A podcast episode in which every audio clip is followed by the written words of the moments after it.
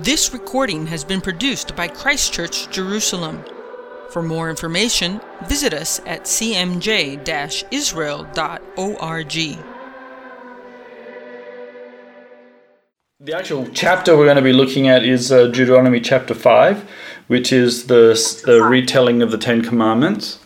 But as is our tradition, for those that haven't been here before, uh, we do the time honored Christian thing, which is we pray whenever we get together, which is a very good thing. And then we, um, I produce a piece of paper, which actually will go online eventually, which is a summary of last week's uh, study. So we have a little kind of, uh, at least a little bit of um, roundup from last last week. And if anybody was there and they can disagree with me, then now was the time. Uh, usually, uh, it is. It is. I'm, I'm, usually pretty careful to keep a good record of what we end up talking about, what we say. So it's usually a pretty good record of our conversation. All right. So, um, who would like to pray? Amen. How about? Yeah. Where, where, where's um where's my little hero? Nev, are you around? Yeah, yeah, I'm here. Excellent. You want to lead us in prayer, brother? Yes, I'll do that. Father, we thank you for this opportunity to come before your word. And Father, we pray that wherever we are and whatever our circumstances, your Holy Spirit would lead us and guide us into the truth that you have for us. So, Father, we bless you that you are above all and in control of all. And thank you, Lord, for your provision for this meeting and for each other. Amen. Amen. Amen. Okay. So we are wrestling with the last words of Moses. This is his final oration. Uh, he has said that today is his birthday and he's 120 years old, and is also the day he's going to die. And um, somehow, at the start of his career, he says to God, I don't know how to talk. You really should choose some other hero. And God says, Fine, go pick your brother Aaron. And yet, this man who says he can't talk, this man who says he can't uh, uh, give great speeches, ends up challenging the king of the, the physical world, and yet at the end of his career gives the longest monologue in the entire Bible. So somehow he manages to speak. Uh, he we call it Deuteronomos, the second uh, the second law, and um, if if if it was simply a retelling of the first law, it would probably be a bit longer. But it's not. So, what he does is he doesn't say everything and he actually changes a few things and he adds some stuff, even though he himself. In, in, in, the, in the first four chapters says, Please do not add or subtract from this law.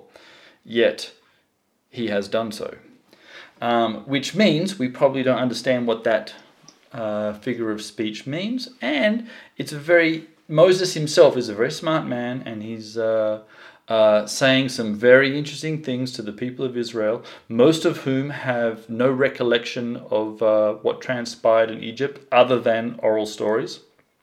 Uh, and yet they are about to embark on an invasion um, of, a, of, a new, of a new land. So, all right. Um, I will read the uh, the summation from last week, which was Deuteronomy 4, verses 32 to 49. So it was the last sort of third portion. So, oh, we got another one. Rosalind, Rosalind's joining? Well, there you go. All right. So the, the scene is uh, Moses is standing in on the plains of Moab. Um, they have divided up up the east bank of the Holy Land, and the east bank is part of the Holy Land. It is apportioned to two and a half tribes. Levitical cities have been created. Um, this is a territory that is part of their inheritance, yet we often don't think about it as part of their inheritance. We mainly only think about the Holy Land being the land west of the Jordan. And even the Torah itself seems to talk about the west bank of the Jordan uh, as somehow more important than the east bank. Because we've already got the east bank. And yet it seems to be like a we're not we're not too concerned about about this territory. We're we're much more concerned about what's going to happen when we go onto the, the, the West Bank. And so Moses stands up and he's talking to this group of Israelites, most of whom are not circumcised. They're going to get circumcised in uh, Joshua 5 5, which raises all kinds of questions, um, which we might have to deal with again in this chapter. So, what sort of Bible do the Israelites have since they left Egypt? Well, obviously, the answer is none. They don't have a Bible. Written texts are still in the formative stages. So we're still working out how you actually write material down. And what language are they writing in? Well, if they're going to be writing in anything, it's going to be in Paleo Hebrew, not the Persian script of modern Hebrew, which is what we're reading right now. Now, oddly enough, we don't have texts in Paleo Hebrew. We have um, portions, glimpses, um, small etchings on coins, on ostra, uh, ostraca, on um, on uh, tombs and things. But we don't have. Hey Benjamin, how you doing? We don't have um, uh, whole texts in Paleo Hebrew. Okay? So we don't have the stuff that they brought out of Egypt. What we have is uh, modern Hebrew, which is a Persian script, so it's late. Uh, the biblical stories, that is, all the things that the children of Israel would have heard, um, would have known, would have gathered together, remained in the oral tradition. Uh, campfire stories, things that they told to each other. So, in this, at the end of this chapter, Moses requests the Israelites to think back on the stories of creation, on the stories of the first men, and the miracles leading to the redemption uh, from Egypt. So he says, you know, think back on, on creation, think back on Adam and Eve, think back on all the signs and wonders that you all saw when you came out of Egypt. And then he rhetorically, Moses challenges the people to ponder Has God ever done anything like this for any other people? Well, obviously, no.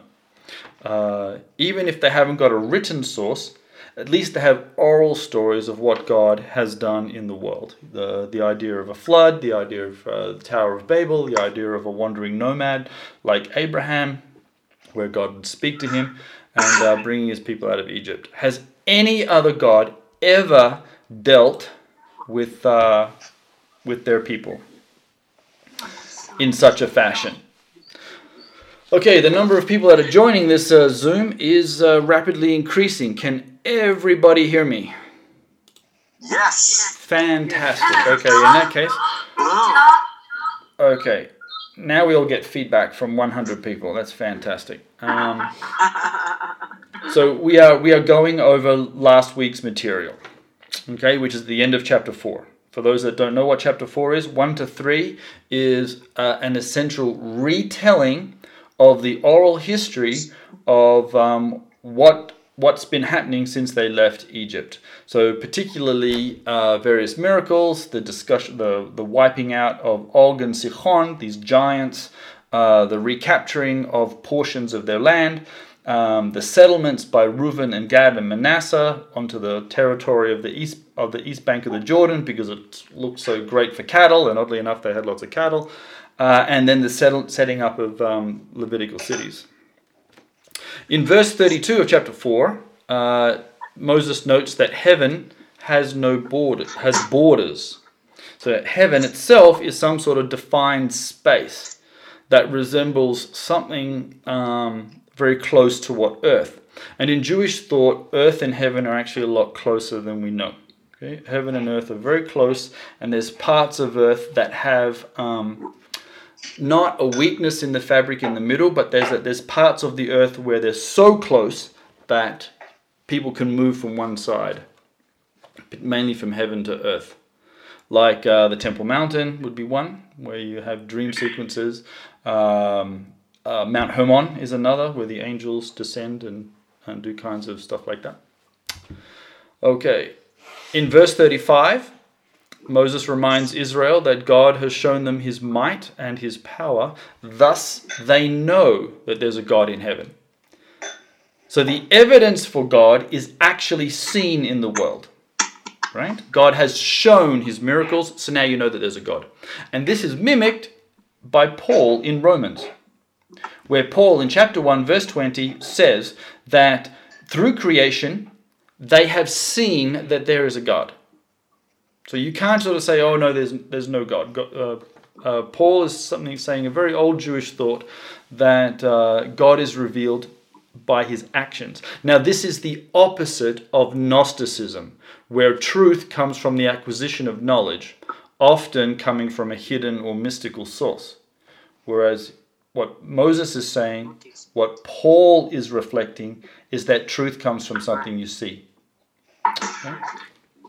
So, up until verse 35, there had been no clear monotheistic statement made in the biblical text.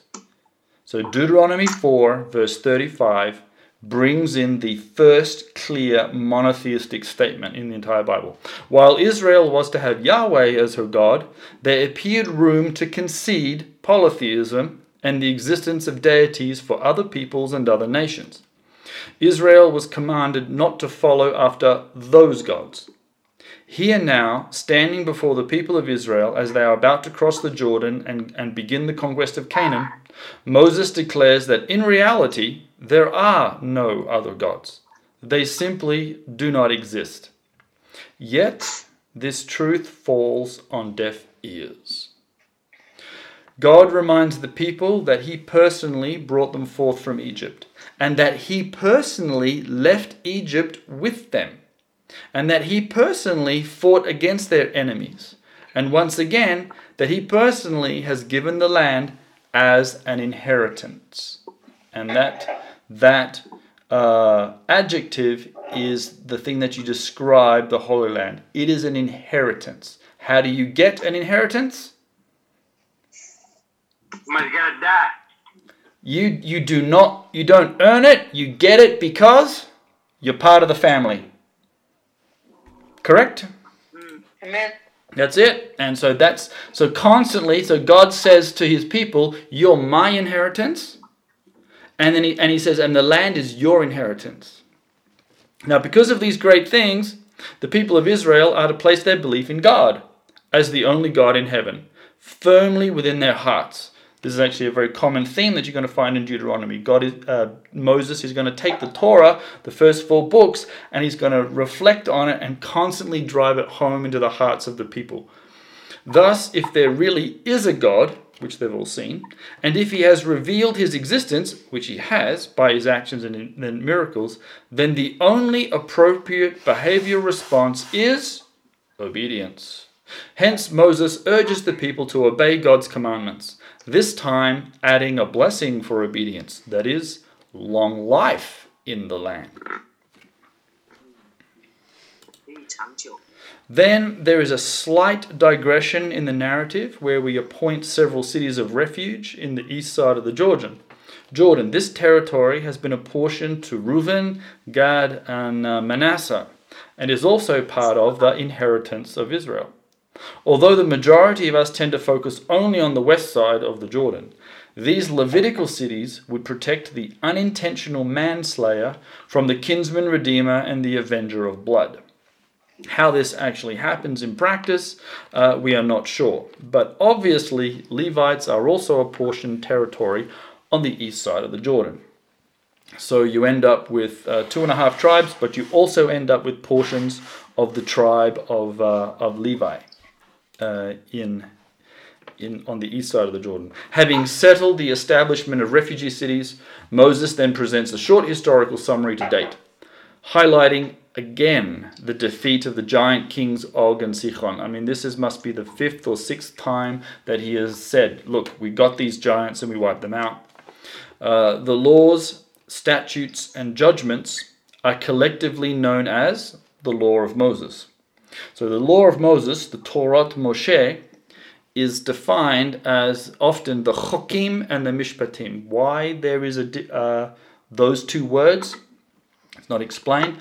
But anything that's in the Bible Has to be there for a reason, yes?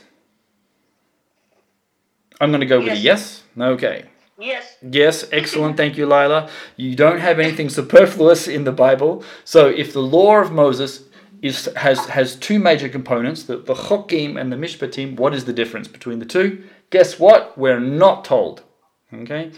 But from inference, Mishpatim comes from the verb lishfot, which means to judge. So the judgments would imply some sort of moral bearing. That is, thou shalt not murder. That's a moral judgment. Why? Because the guy you're killing, he doesn't feel so good about being killed. Yes? But the chokim, these might be laws, but we don't have an understanding of why they're there. But they're there.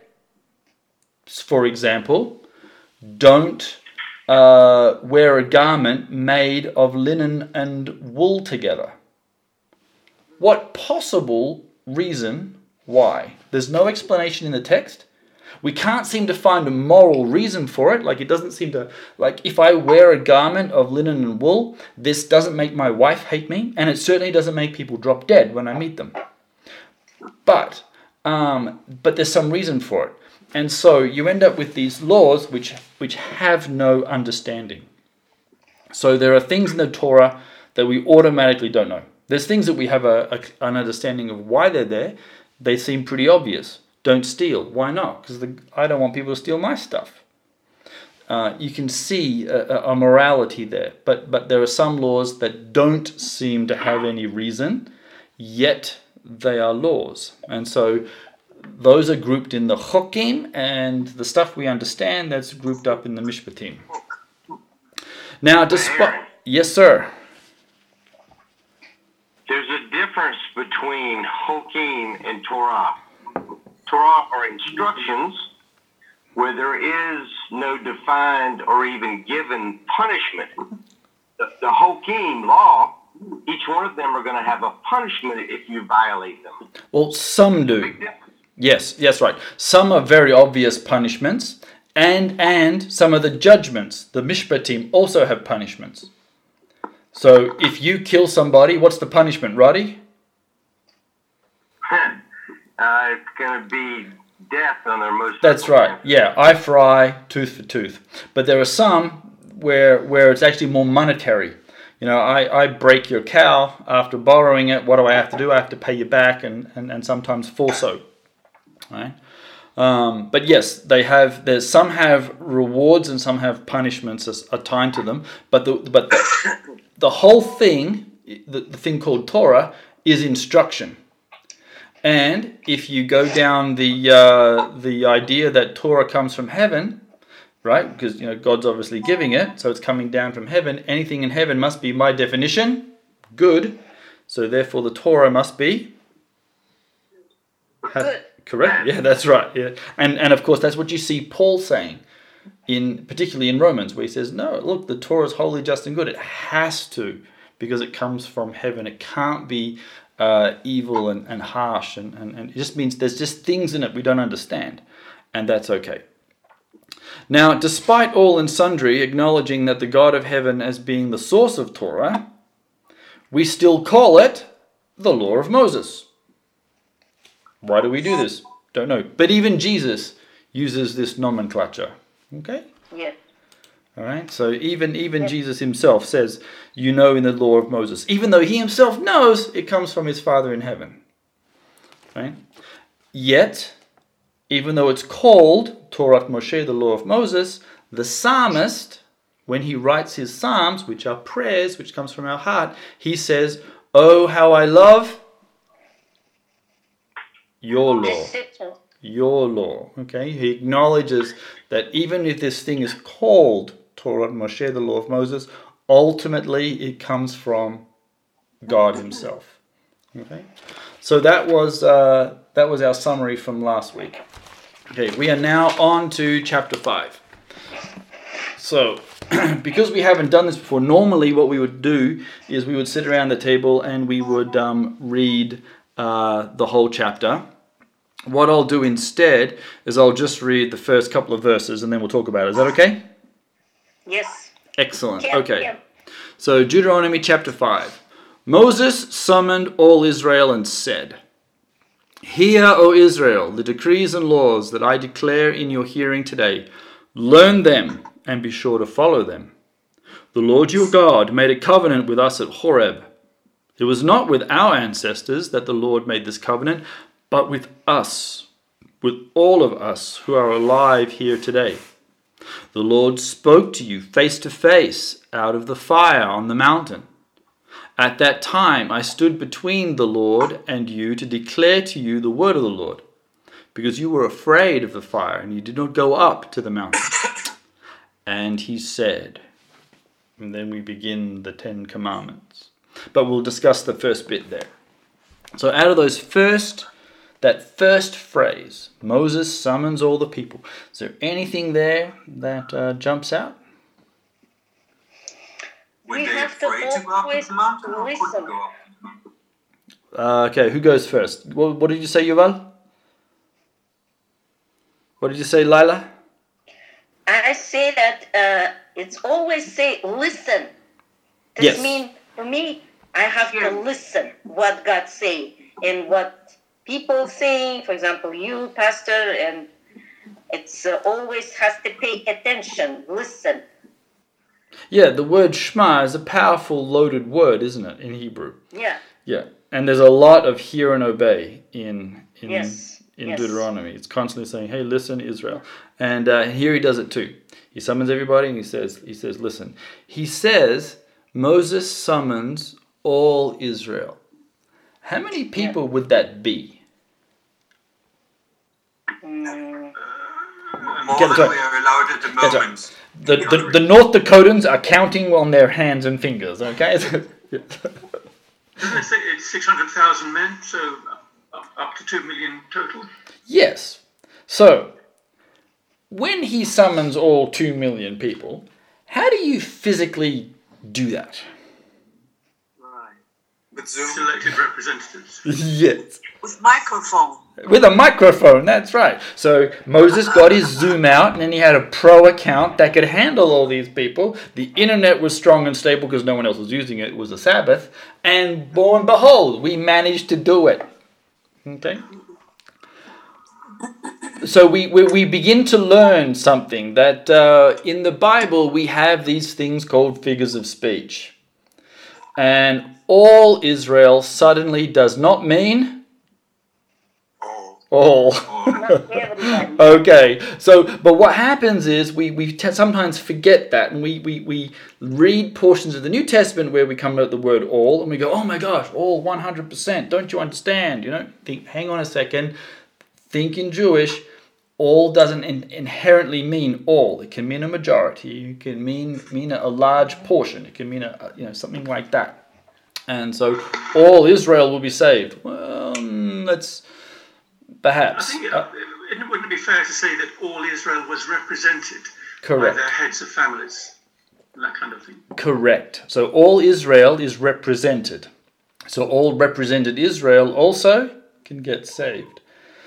Um, especially when you come up with verses like, believing in me is going to, you know, split families in two. And we're going to have mothers against their daughters and fathers against their sons and etc. But yes, somehow Moses gathers the people, whether he does it with representatives and then they go out and explain further on, not sure. But the but the the the text is referring that um, the representation of all of the community is present, and we start speaking. Hear, O Israel. The, the word Shema again, um, also in Hebrew means means obey.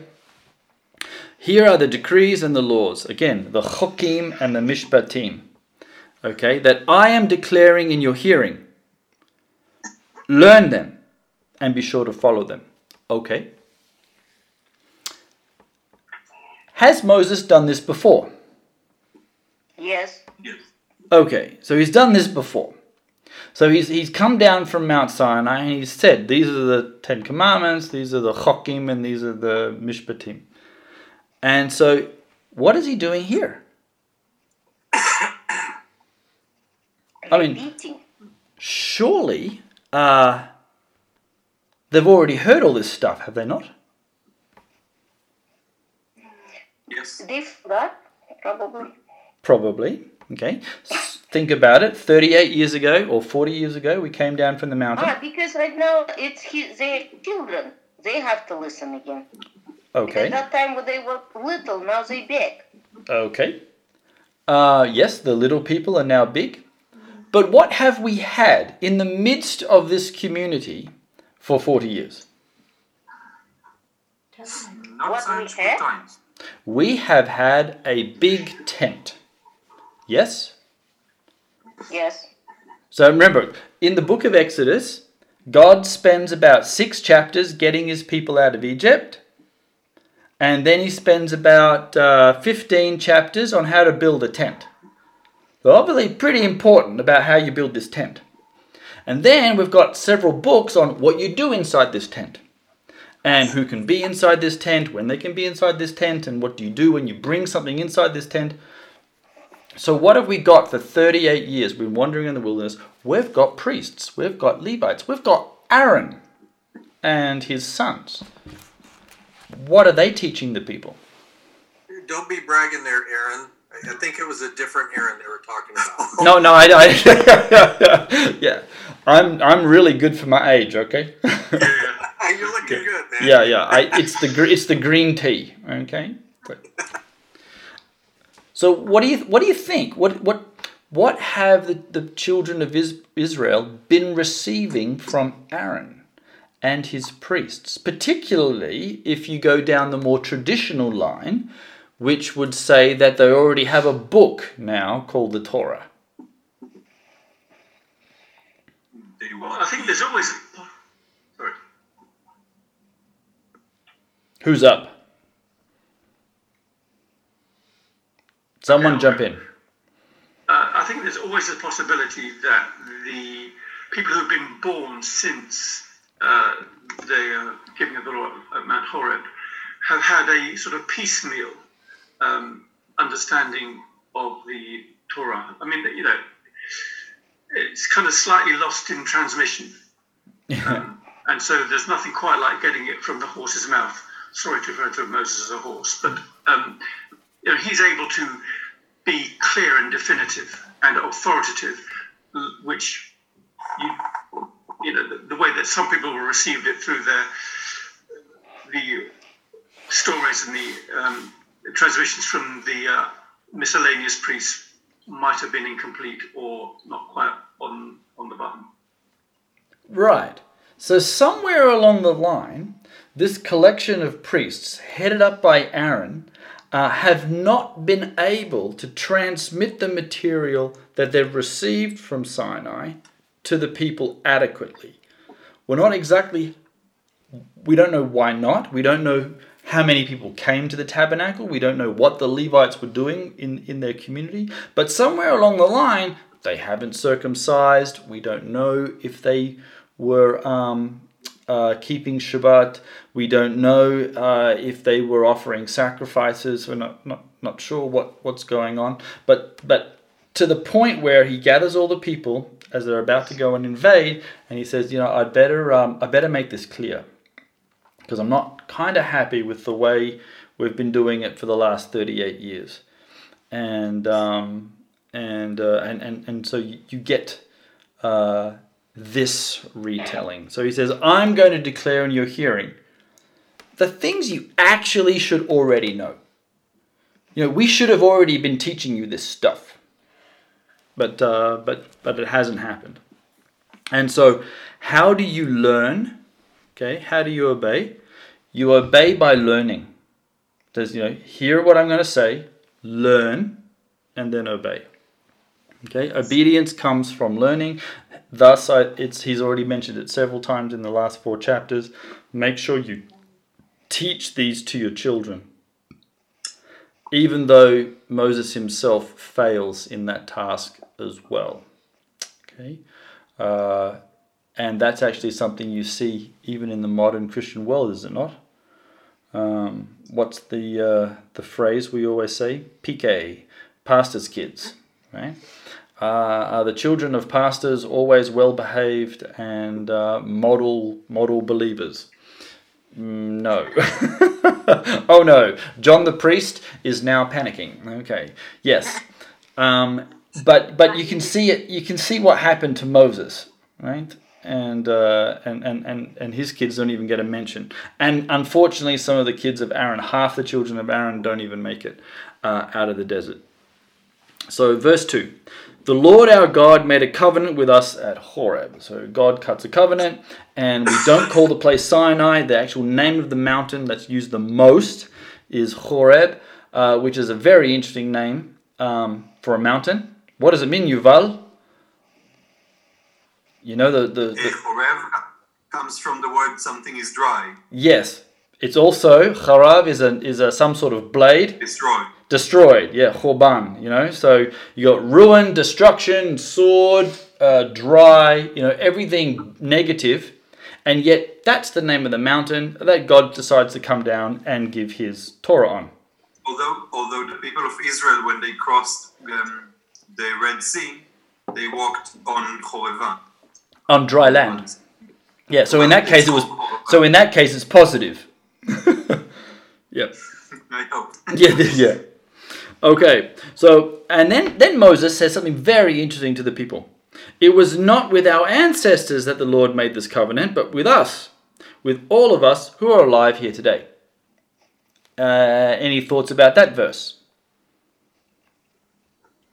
Not true. Correct. it's it's rhetorical. I mean, obviously the Lord did make a covenant with their, their forefathers. That is true. In fact, you, we will say that again and again and again, particularly on Shabbat, that uh, this is the Torah that God has made with our forefathers, and He has loved the Avot, He has loved the patriarchs. But here, uh, Moses is doing something very rhetorical. So he's not saying something that's literally true. Um, what, he, what is he doing? He's inviting the people to become part of the story. Yeah, it's a very good rhetorical device, uh, which you see God Himself doing at Passover. Right? What is one of the commandments that God gives uh, uh, the people of Israel when they're in, in Egypt? Oh, sorry, when they're in the desert in Exodus. He says, When your son asks you, Hey, why do I do this for Passover? What does the father have to say? I do this because of what the Lord did for me when he took me out of Egypt Yes. right? So you see that, that Moses is doing a rhetorical device here. He's inviting the people who were not at Mount Sinai to become as though they were at Mount Sinai. The covenant applies to them too. Right? That they didn't hear the voice of God, but they actually did. They they didn't see the fire and the smoke, but they actually did. You're part of the narrative. You're part of the story. And that is exactly the same theology you see in the Christian world. Well, it should. Okay? That, um, you know, people say the blood of Jesus died for me. Well, I wasn't even born when Jesus was doing this. But the answer is yes. I'm invited into the story in a, in a, in a very uh, Hebraic way of thinking. Okay, so we get to share in the experience, uh, even though we weren't there. Uh, Moses continues, verse 4 The Lord spoke to you face to face out of the fire on the mountain. Well, again, rhetorical, not true, because previously in chapter 4 he says you didn't see anything. Right? Moses spoke, the, the, the voice you heard came from a fiery mountain. It spoke to you through fire. You didn't actually see anything physical, even though Exodus says that they did. So here, so when you see uh, texts like Moses saw God face to face, the children of Israel spoke to God face to face, doesn't actually literally mean face to face. It's a, again, uh, uh, a figure of speech, uh, a way you, you describe an intimate conversation. So God has an intimate conversation with you face to face, even though literally it's not uh. Okay, it's uh, it's you hear His voice. Um, however, remember when the children of Israel heard God's voice, what was the reaction? They're afraid. They're afraid, yeah, and there and there and it ends up being this um, Talmudic discussion on how many of the actual commandments did they hear before they said to Moses, "Okay, that's enough," Uh, Yuval, do you, do you know the rabbinic tradition at all? No, my guess is one. yeah, that that's yeah. The answer is um. Well, God said Anochi before He could say Adonai, and that was it. Everybody was done. They're on the ground. Okay. Um, but uh, yeah, there's there's discussions on was it one, was it two, was it just this one sentence, uh, one word. Um, the even though the people of Israel can't hear the voice of God, there are heroes who can and uh, and you end up with these very long uh, rabbinic midrashim that discuss who are the heroes of God that I can actually hear His voice and still stand upright. You know some of their names, right? Who are some of the names of people who hear God's voice and stand upright? Shmuel. Shmuel. How about Adam? Right? Eve. Women can do it too. Yeah, Noah How can about do it. how about little Samuel, the young Yeah, Samuel? your little young Samuel. Yeah, a boy can hear God's voice, and his response is, "Here I am. Your servant is listening. Keep speaking." As opposed to an entire nation hears one sentence, "Anochi Hashem," just and then they're on their on their on their ground saying, "Okay, we can't handle anymore." Uh, Abraham can do it. Isaac can do it. Um, you know, Jacob can do it. You know, so there's actually a few heroes of God that can actually hear God's voice and actually maintain a conversation. Notice in the Bible, in the first books, uh, the, in the pages of Torah, you don't pray to God. What do you do? You just talk to Him right? Which is Moses does pray in Exodus, uh, but it's a very short prayer, and it's and um, it's like only a few sentences. Um, whereas uh, most of the recorded conversations we have in Torah are, are just direct, personal con- conversations. Uh, if if we took a little survey here, who here in their talking or praying to God talks to him in that fashion. Most of us, if we're honest, probably say we don't do that very much. Right? I'm not saying that that's the way we should do it. Let's all be like Abraham and just chat, you know. Um, but it is interesting that the heroes of God, when they hear his voice, they talk to him just normal. That's not to say don't pray. Don't don't say that. Don't ever ever say I'm saying telling people not to pray. But it is an interesting thing to note that uh, the heroes of God talk to him like he's normal.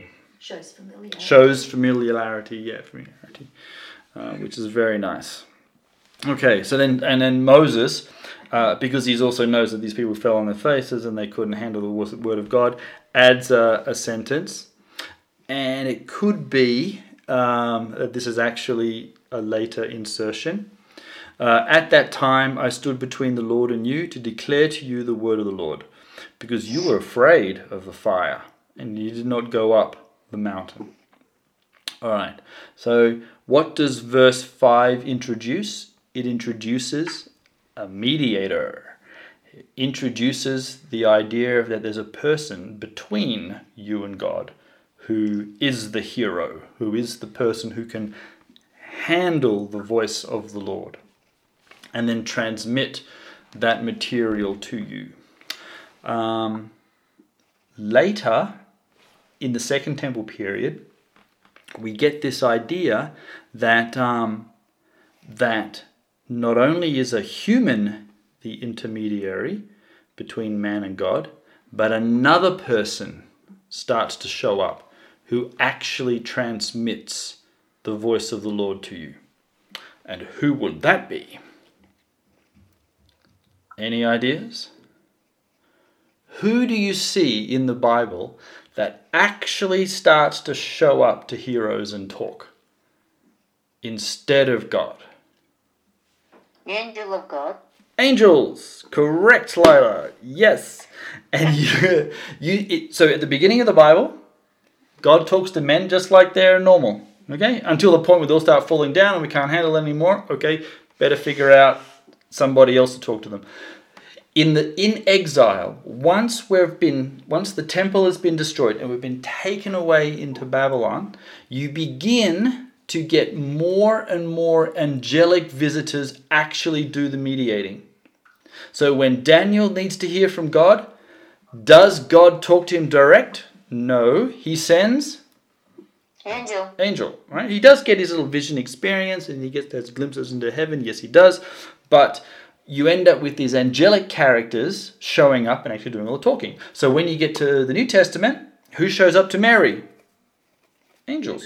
You, you don't get the voice of you don't get the voice of God just like you got into Abraham, saying Abraham go out and do this.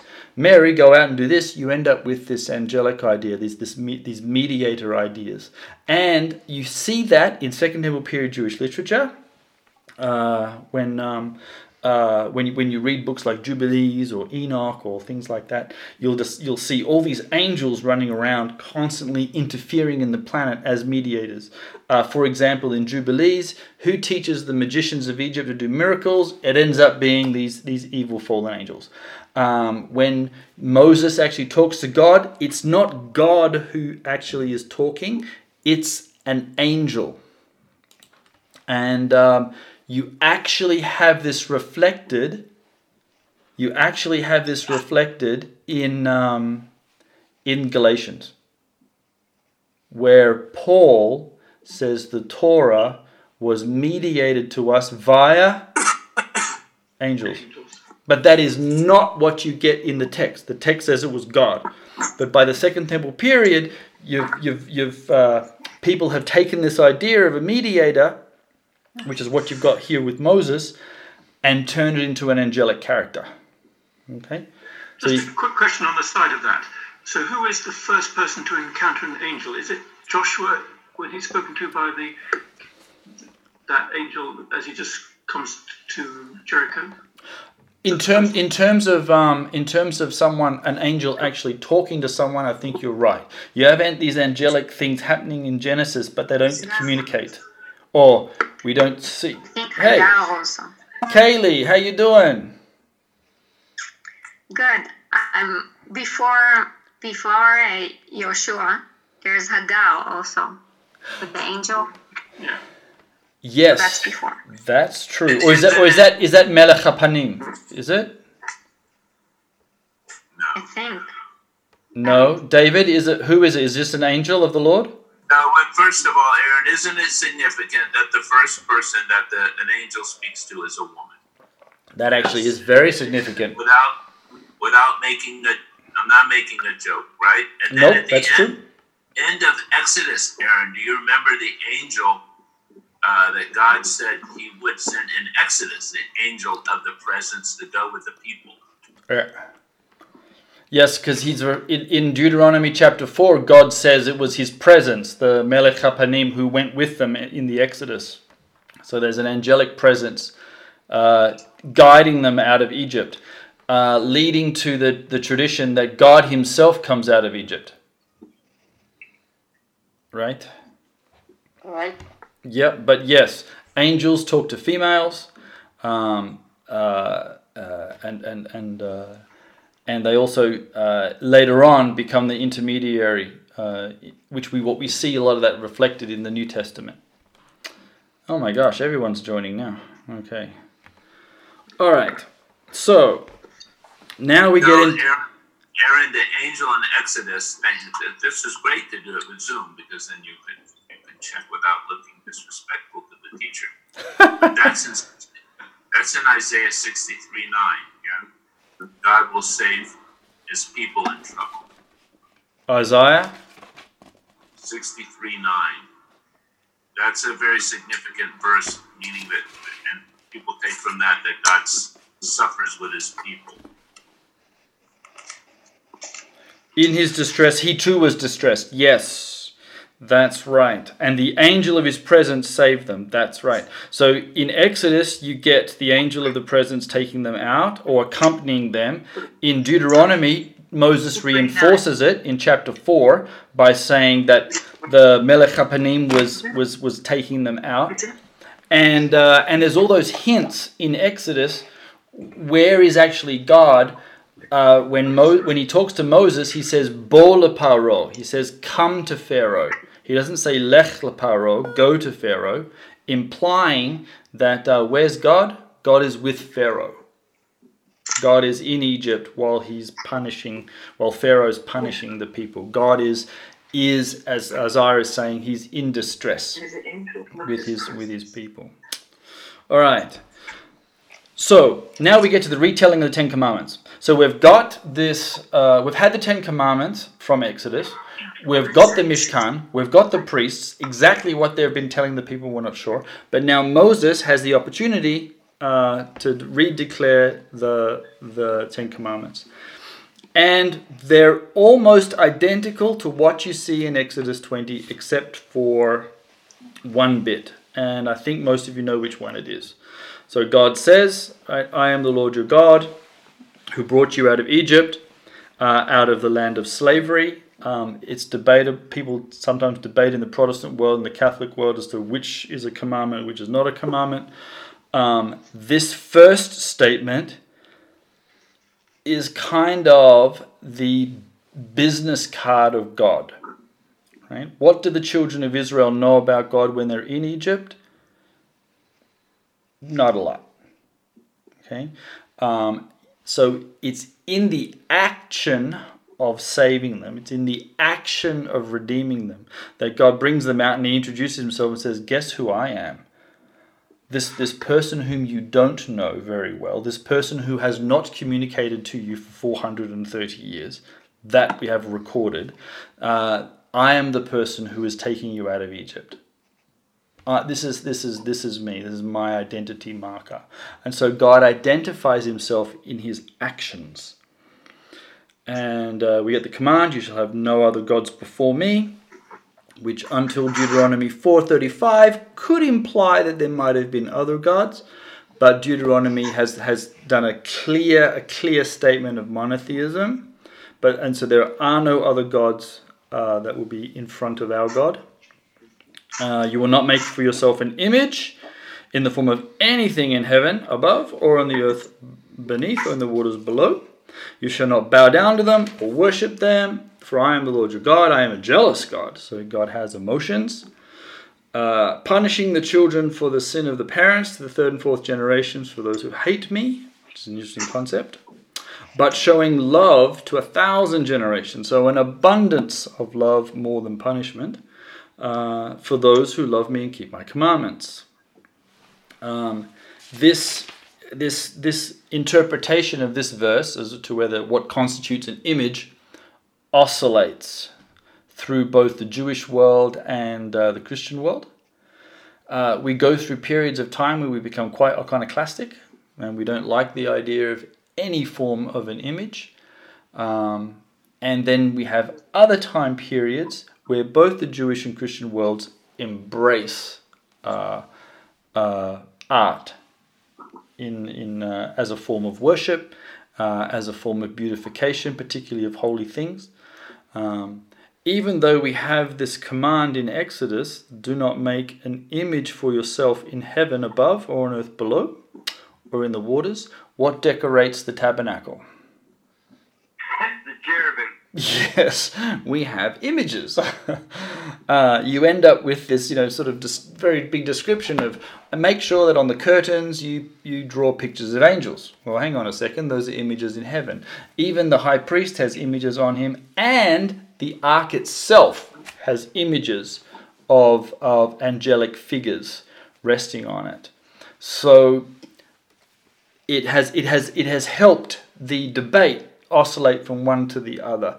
So sometimes you'll be in, in a world where the debate is swings where we're all not going to have images, and other times we'll be quite happy to have images.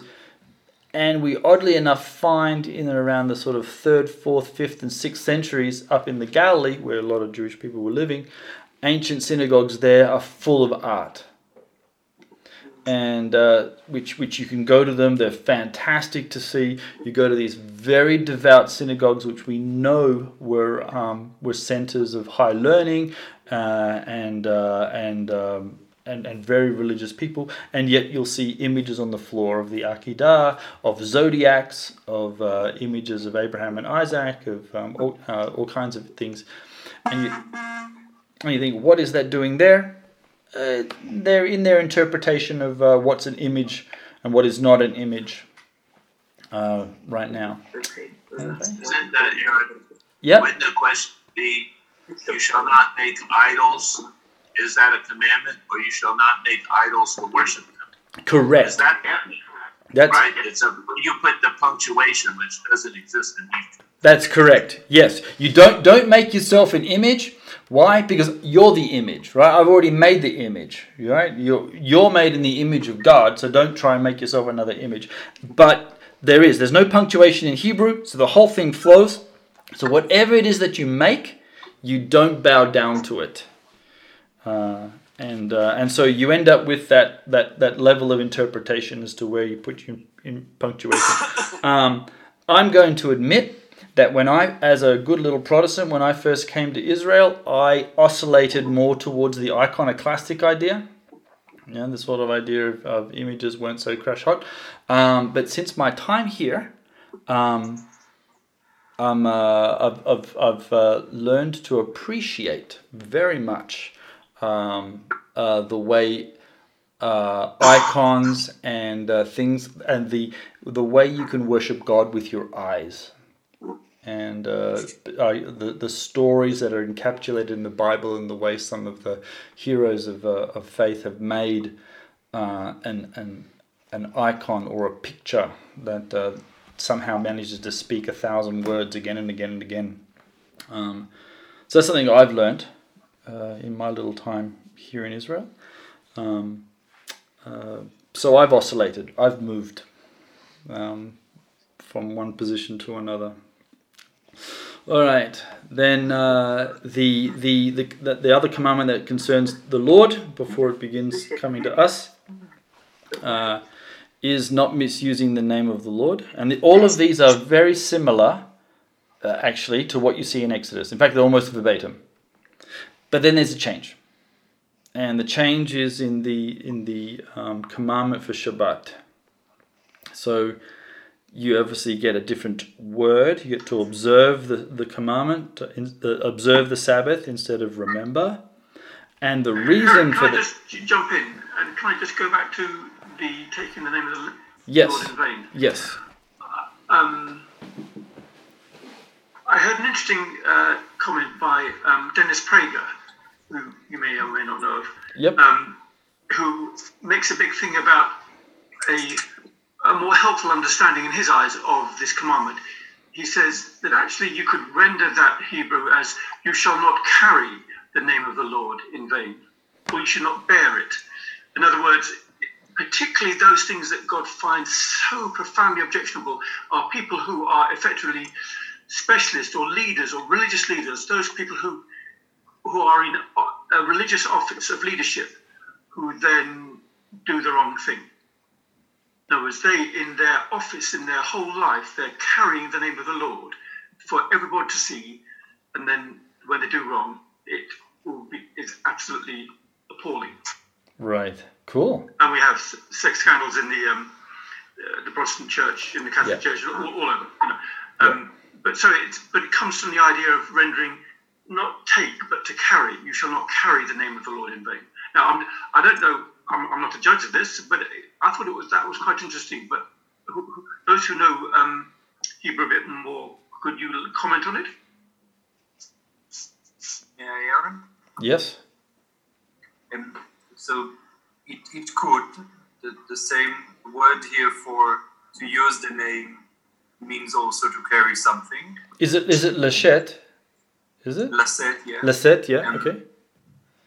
I frankly I can't see how it can't mean both.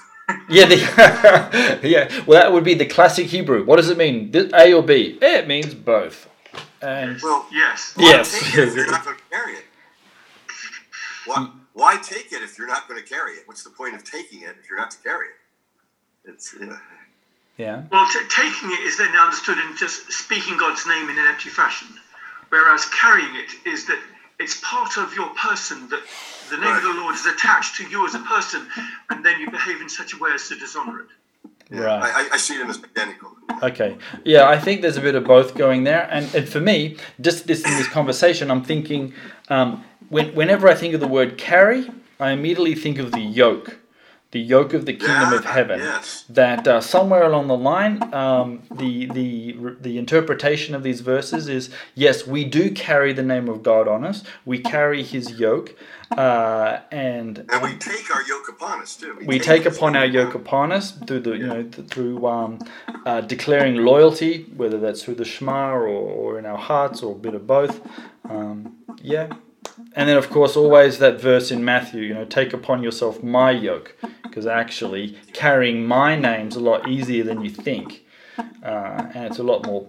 Um, the, Is everybody the, getting some sort of a big bonking noise here? Yes. Yes. From, yes maybe if you're not talking, mute your microphone or something, because and I think I think it's coming from Rosalind. I hear this bang, bang, bang, bang, bang, bang. Okay, do I know how to do? Can it? you, Yeah. can you mute Rosalind? I can actually. I go mute. He can Yeah. mute everybody.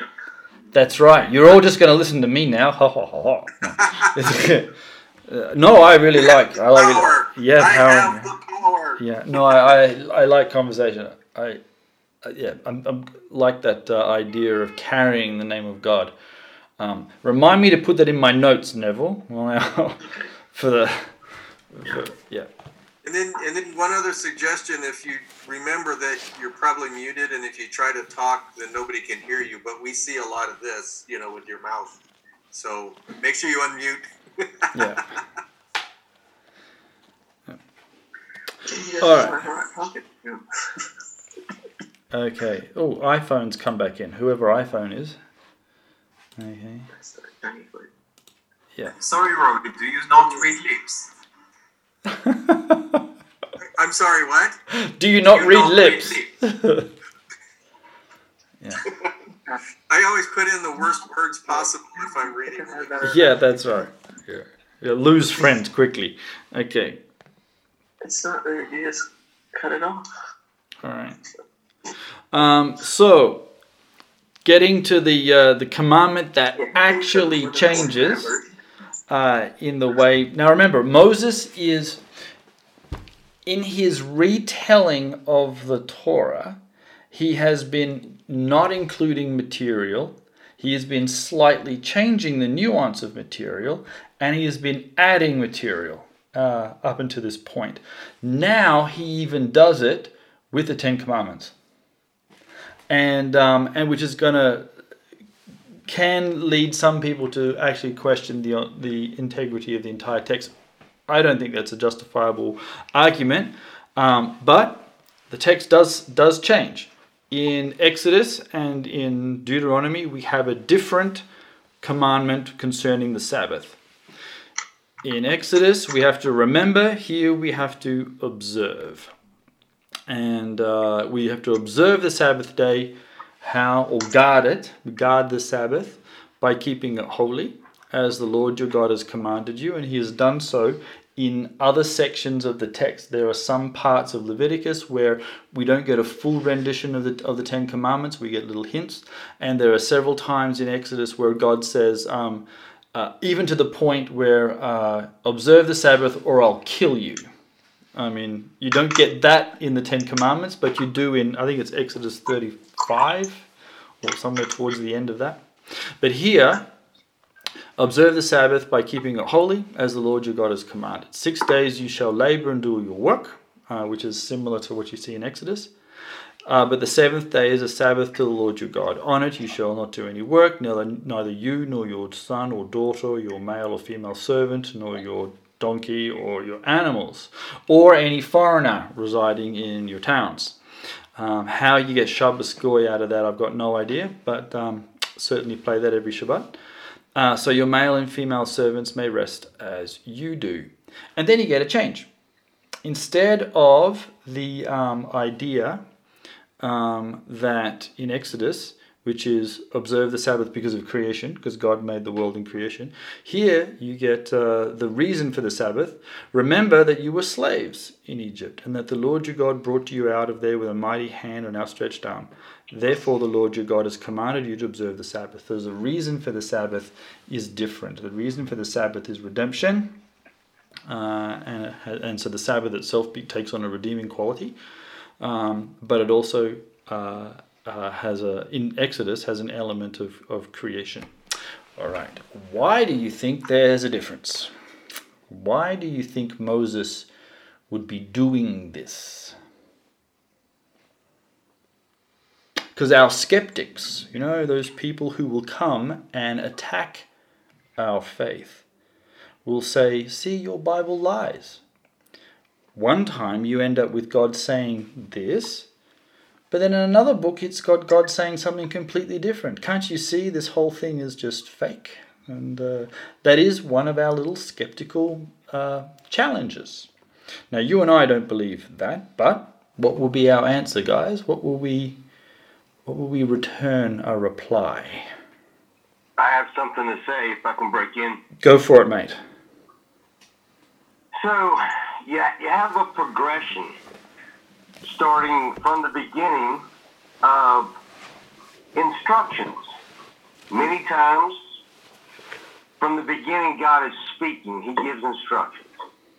And uh, if God, if we believe Yeshua was there in the beginning, probably the one doing the speaking, if he says something is holy, such as on the seventh day, there was no command to do something or not to do something.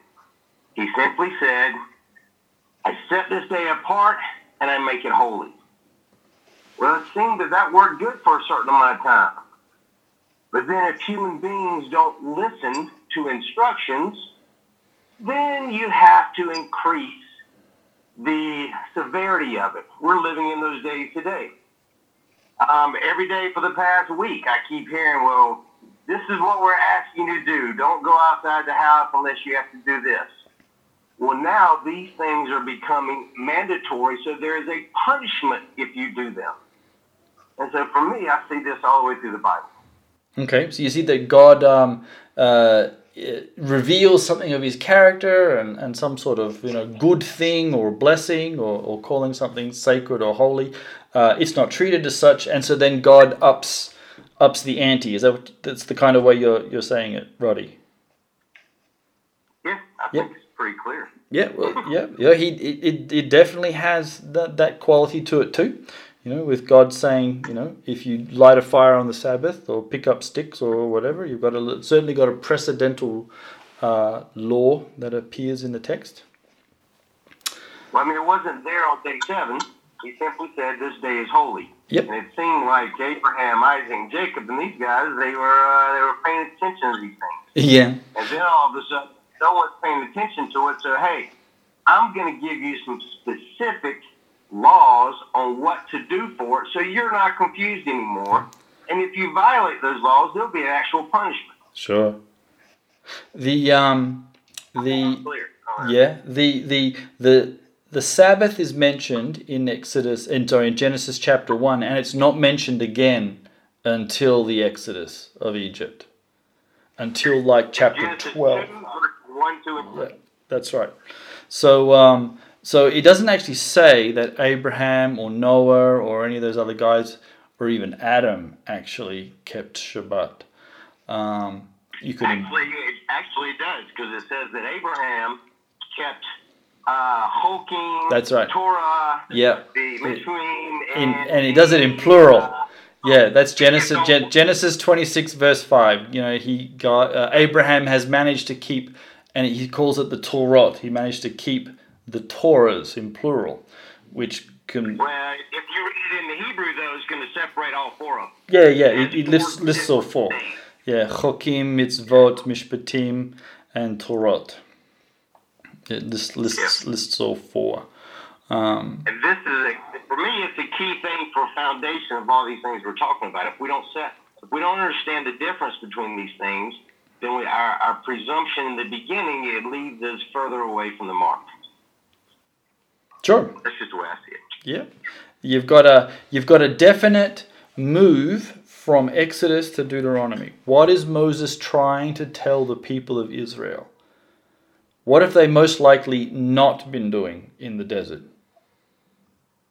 Instructions.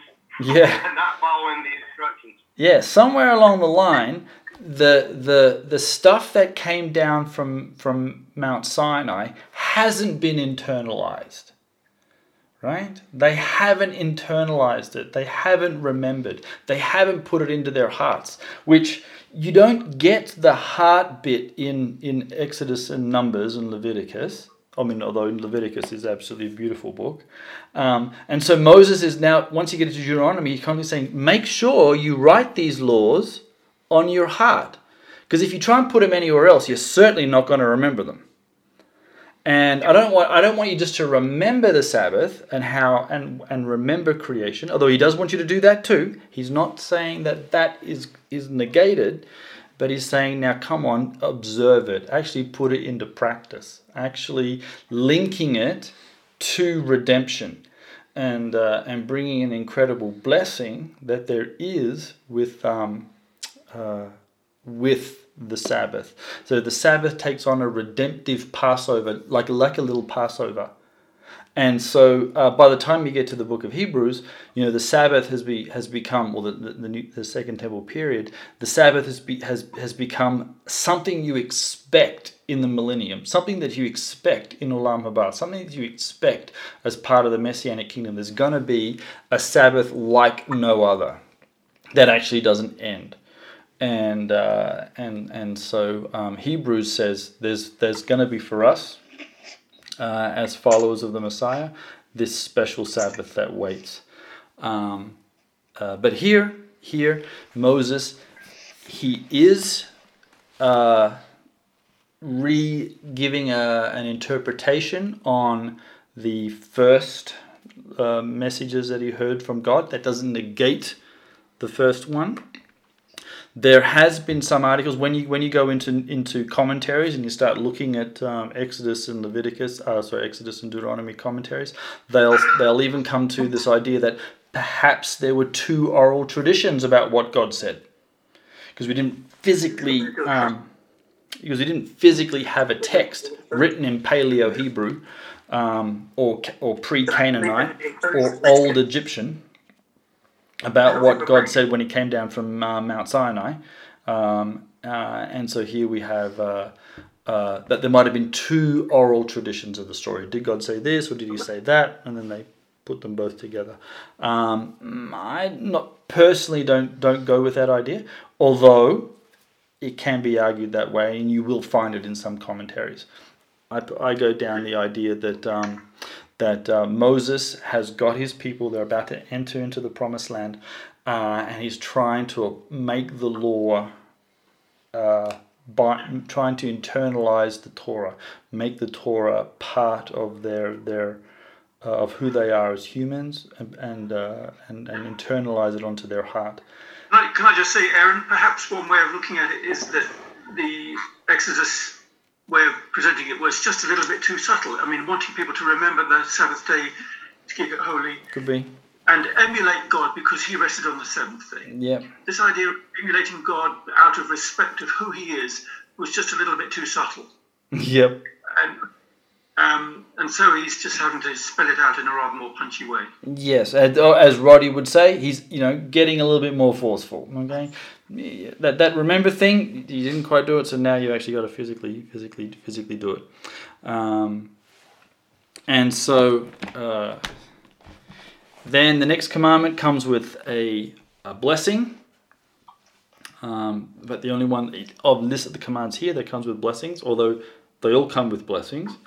The uh, honor your mother and father, or father and mother, uh, as the Lord your God has commanded, so that you live long um, and uh, and that it may go well with you in the land, right? That the Lord your God is giving you, and so this long life, which has been previously stated before, is somehow internally linked to the to the land, right? Okay. I have a question here. This, the most obvious thing is that the you know, second person is plural or singular? You. So are we talking about individual's length of life, or are you talking about the longevity of the people in the land? Okay, that's a good question. Uh, Yuval, you've got the Hebrew text right in front of you, right? Yes, uh, not sure I follow. So it's a singular respect Yep. or honor. And then what? Is the is the is the The people word you To- is, is you singular or plural. This is a problem we have in English all the way through. uh, Oh, I with- who lives? You, Lo- you should honor your father and mother, so uh, uh, blah blah blah, so that you, your singular life uh, should be longer and you should be better singular. Right. Okay, so it's actually quite personal. The whole thing's quite personal. Okay, um, which is which is interesting, isn't it? The the the the blessing, the Aaronic benediction is personal, singular, and the commandments here are personal, singular. Hmm. Right. Uh, you get the idea of not murdering, uh, adultery, stealing, false false witness. This is all the same commandments that we find in in uh, Exodus.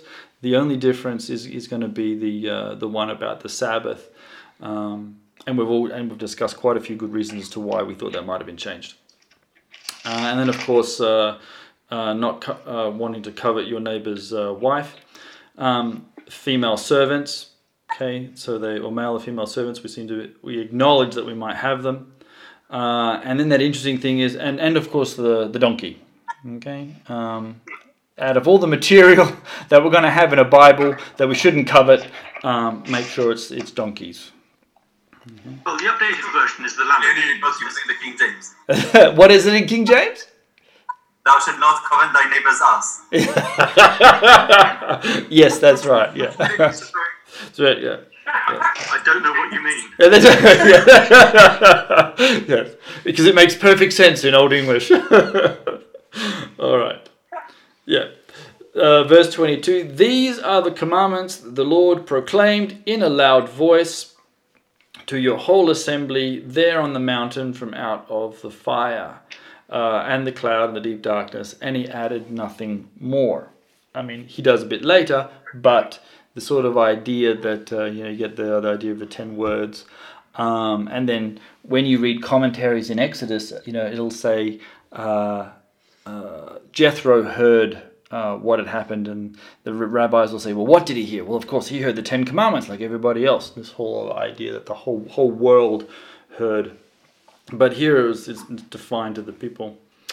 Um, and when you heard the voice out of the darkness, while the mountain was ablaze with fire, uh, all the leaders of your tribes and elders came to me. So you get this idea that the representative shows up. You know, like all Israel's going to hear. Well, um, or, or Moses summons the whole people. Perhaps he couldn't. Uh, it's it's it's leaders of tribes, leaders of uh, the elders of the people. And uh, God has shown us His glory, His majesty. We've heard His voice. Today we have seen that a person can live even if God speaks with them. So, um, what do you think of that as a as a as a statement?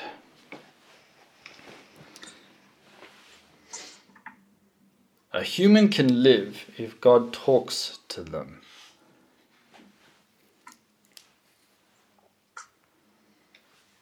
Surely their oral stories would have told them this already. Has not God talked to Adam? Has not God talked to Noah? He's talked to Abraham. I mean, these are idyllic heroes. These are, you know, very renowned men. And perhaps people had begun to think that maybe God only talks to people like that. Now, he doesn't actually talk to me. I mean, I'm, I'm nobody. He'll talk to Abraham, yes. And he'll talk to Noah, sure. And he'll talk to the first man, of course he will. But not someone like me. And yet, the, the inference here is that no, God has spoken to the whole assembly. God has actually spoken to everyone, even though there's actually a little representative being spoken. So, males and females, slaves and free, uh, rich and poor, young and old, you've all heard, and you've all actually survived. And so now we're learning something that God can actually talk to, to little people. God can actually just talk to normal humans and live. And that, I think, is a very comforting thought. Um, uh, so, but why should we die? Because they the, now there's this rhetorical question from these people. This great fire will consume us, and we'll all die if we hear the voice of our God any longer. For what mortal has ever heard the voice of the living God speaking out of fire as we have and survived? Go near and listen to all the Lord our God has says, and then tell us whatever the Lord your God, our God, tells you. We will listen and obey. So uh, you get this the idea of the intermediary again, but God speaks to His people and they don't die, and yet they end up being afraid anyway. And um, uh, I don't know about you guys, but that thought is still with us, even in the Christian world. We have this intimate God, we have the Holy Spirit who dwells in us, and yet so many people are actually very afraid to talk to Him. So, very afraid of the idea that perhaps actually God does pay attention and look. Get a little nervous, nervous about God listening. Could it be know, since he's repeating this and they realize that, oh, we kind of messed up here, that the words they're hearing are so profound and so in depth that they're saying, we can't listen to anymore. We're just going to die. Yeah. Yeah. There actually is also a, a midrash, Rory, where um, they, you know how you've always got side A, side B. You know, it could mean this and it could mean that. So one reason why did Israel say, "Don't talk to us anymore. We're going to die," because you know they're going to die. God's just going to smite them when we hear it. The other side is, and it's just a midrash, is the voice of God was so beautiful, and it was so ecstatic, and it made people feel so good um, that they were literally going to die from ecstasy. Like the idea of, of being in such joy in the presence of God that they said, We actually can't handle this. It's just too good. And uh, so please, please talk, please talk to, to, to him on, on our behalf. Um, so yeah, you end up with these with two streams, is that yep, there are some beautiful words, and I'm really struggling to internalize it right now. You know, that the physical God of the universe is actually communicating with me can't handle it. Can you go and talk? I'll, I'll deal with it a bit later. Um, uh, and and uh, and and we as as I think and as believers in God, we hold an incredible treasure in our hands. Yes, you've got the Word of God, and uh, how do we treat this text? Or you know, is it what? How do we internalize the, the the voice that's coming out from the text? How do we even just physically hold on to the pages? Do we write on them? You know, do we take it into our bathrooms? You're not supposed to do that. You know, um, you know, uh, it's a. We also have that uh, struggle with how do I handle the voice of God, and uh, and so we like intermediaries, right? We you know this sort of idea that the pastor will will tell me what's going on or um, I'll go find you know uh, the priests to to to talk to God for me. Uh, yet we each need to go find our own popes to listen to, right? That's right. Have you got any in North Dakota? We got we we run we're running out of them down here. Um, but but uh, yeah, they heard everyone heard the voice of God for themselves which was a beautiful thought. And it was frightening, yes. It was majestic, yes. It was powerful, yes. You know, you can also take it back to just very basic things trust and belief in that God. Yeah. If they're, if they're reacting this way, they're not listening and trusting and truly believing. These, these things are missing. Right. Well, that's the thing. The the Moses has already set up in, in, in the previous chapters. He's already set up their fail in in chapter four. He says you're going to go in to the land, you're going to have a successful invasion, and in your success, you'll fail. You'll forget God, which is, you know, you know, don't have any other gods. There are no other gods. Deuteronomy 4, verse 35 falls on deaf ears. As soon as we get into the land, we're going to embrace all their gods. Um, however, however, at this point, the people do say something positive. They say, listen, Moses, you go up and you talk to God for us. You come back, you tell us what he's saying. We're kind of cool with that. We will listen and we will obey. And that idea that, you know, uh, Shema, Shomer, the, the, the words for listen and, and, and obey and guard. Um, Moses, uh, through Moses, God says, uh, The Lord heard you when you spoke to me. So, and the Lord said, So God hears. That's a good thought. Right? So I'm talking to Moses, and and God hears. Right? Too polite. Yeah. So on on um, on one handle, that's nice. God listens, and on the other side, that's also kind of frightening. right? God's listening to this conversation, which is a nice thought. And at the same time, you know, you start to think, oh, God's listening to this. You know, um, what are some of those prayers? You know, God is the silent uh, uh, guest at every table, right? He is the silent listener at every conversation. He's he's the, the silent traveler on the bus when you when you go to work. So God says, I have heard what these people said, and everything they said was, ooh, it was good. Okay, so God, He gives an adjective. He says, okay, I understand the people. They can't. Uh, they can't abide to hear my voice. They'll take the intermediary, but they will listen and obey. It's a good thing. Um, but in verse 29, and again, Everything in Deuteronomy brings it back to the heart. Oh, that their hearts would be inclined to fear me and keep all my commands always, so that it might go well with them and their children forever. So it's not just that, yes, there is obedience. Yes, there is a form of listening to the word of God and putting it into practice. Yes, not going to take away from that at all. But also, what is the spirit of the law? It's in your heart. Right? And it was all, and, and, and, and so what Moses is doing is he's making sure that it's not just chiseled in stone, that the law is not just something that's hard and uh, and it's and it's just texts on a on a piece of paper or something like that. That it's actually internalized. That there is the law, yes, and there's also the spirit of the law. And God says again, look, it's the, the, the spirit. I want their hearts to be inclined to me. That doesn't negate the fact that you still um, have things to do. So go back to the tents. Uh, and Moses, you stay here with me so I can give you all the commandments, the decrees and the laws, okay, the mitzvot, the chokim, the torot, the mishpatim, and, uh, and then you are to teach them to follow in the land that I am going to give you to the possess. So even though you get these 10 commandments, it also sets up that there's a, a heck of a lot more.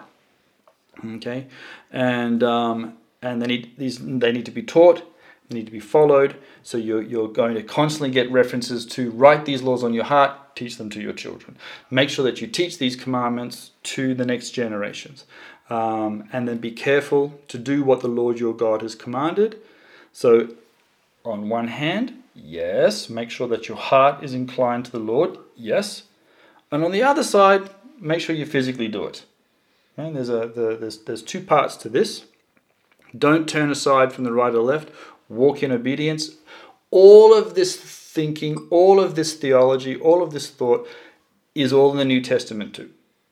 And you all know it. You all can probably quote verses out the brass razoo on um, on on on passages in the New Testament where where we're meant to. Uh, it's about love, um, and love is the fulfilling of the law. But at the same time, there'll be those those passages in the Bible they talk about obeying the commandments um, about having obedience, about that being um, attributed to, to you as, uh, as righteousness.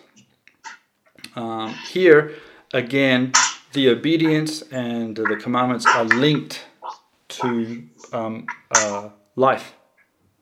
So the Lord your God has commanded that you may live and prosper and prolong your days in the land.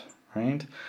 Uh, it's, it's heavily linked to the material, the, the physical earth, but also remember, they've already got some of it. Moses is giving this, this talk on the east bank of the Jordan, which we already possess. Right? We've already beaten the giants, we've already taken their material, we're already living in their 60 something cities. which uh, Deuteronomy, I think two or three, had mentioned. We've already captured this material, and we've already set up Levitical cities for the for the um, for the manslayer to run the cities of refuge. Uh, however, the, te- the, it's it's the tendency is still to look to the west side.